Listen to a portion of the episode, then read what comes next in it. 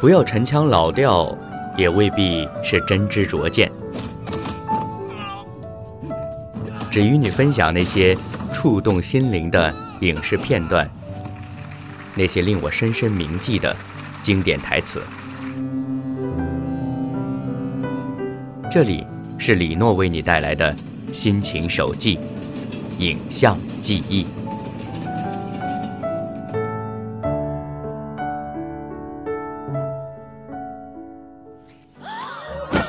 朝有危险的地方跑，这是什么样的波波星人啊？他就像是波波星超人。不不不，他不是波波星超人。这艘飞船上只有一个波波星超人，大家都知道是谁，你们都在看着他。当初是我发明了逃跑，看看这个，我手里有嘘嘘，我是你们的船长。可你不是个好船长。什么？你说的那些事儿，大家都信了。我也信了，可是后来我遇到一个人类人，他跟你说的不一样。啊，他勇敢又聪明，而且还关心其他的人类人。而我们波波星人根本不关心彼此，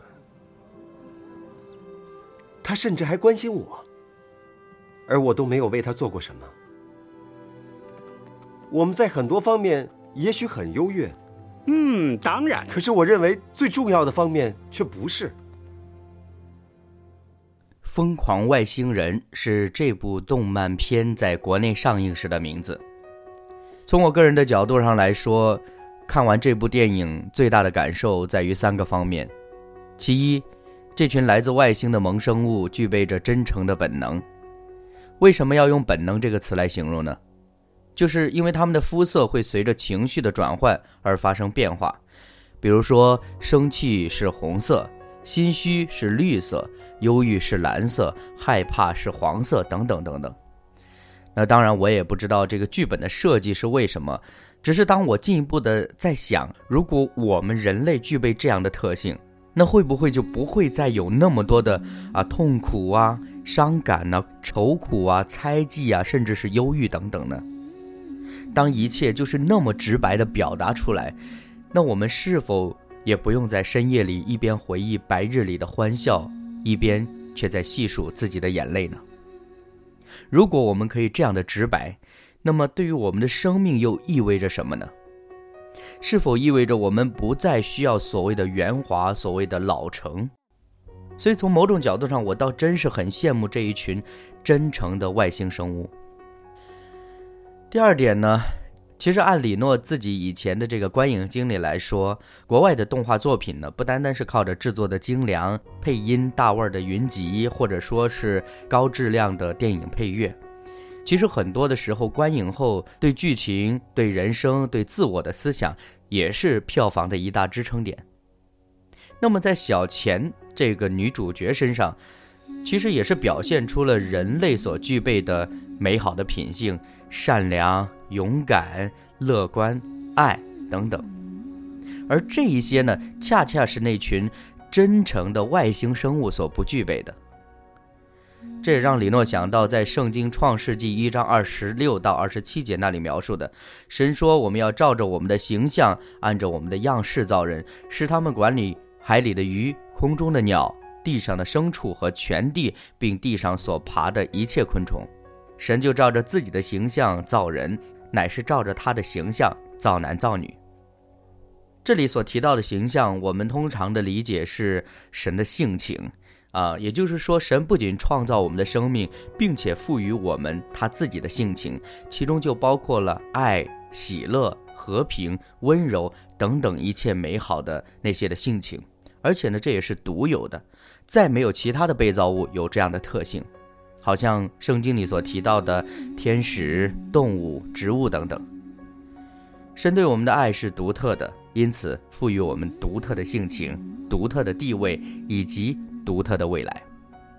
现在再来说说这部电影，我以为特别的第三点吧，就是随着剧情的发展，慢慢的这个真诚星的人的代表人物小欧，啊，体现出了他们这个种族的缺点，那就是胆小。遇到任何的危机达到了百分之五十的危机感，那么只有一个选择，就是逃避。而且他们的首领还不止一次的在大家的面前大言不惭的说自己是一个逃跑高手，也是因着他高超的逃跑能力的带领，使整个的族群一次又一次的摆脱了所谓的险境。其实说实话，这个问题现在再来看，算得上是一个缺点吗？有的时候我们也会面对一些问题的时候，觉得惹不起我还躲不起吗？从某种角度上来说，逃避不失为是一种好的解决方案。就连基督徒，也常常因着无心之罪的缘故，为自己披上一层掩饰的外衣。原因呢，也常常是羞愧、胆怯。但是在这部电影的另一位主人公小钱的身上，我们却看到了一种截然不同的状态，那就是无所畏惧的爱，一个。勇敢的心，那种对妈妈一往无前的追寻，真心是让人感动与振奋。虽然在剧情和角色的设计当中，外星人小欧和地球小女孩小钱各自都有自己的优缺点，但其实我想，这也正是体现出现代社会当中人的矛盾性。有时候我们很真诚，有时候我们无比圆滑，有时候我们胆怯。有时候我们又无所畏惧，我们内心当中也深深的渴望一直拥有所有美好的品格，但有时候又因为自己不够狡诈，失去了既得利益而感到遗憾。这种矛盾多么生动地体现出我们在生命当中的每时每刻呢？就像电影当中的体现一样，最终真善美得胜了。我想，这带给我们一个思考呢，就是我们的一生当中，是否可以在真善美当中赢得自己的人生呢？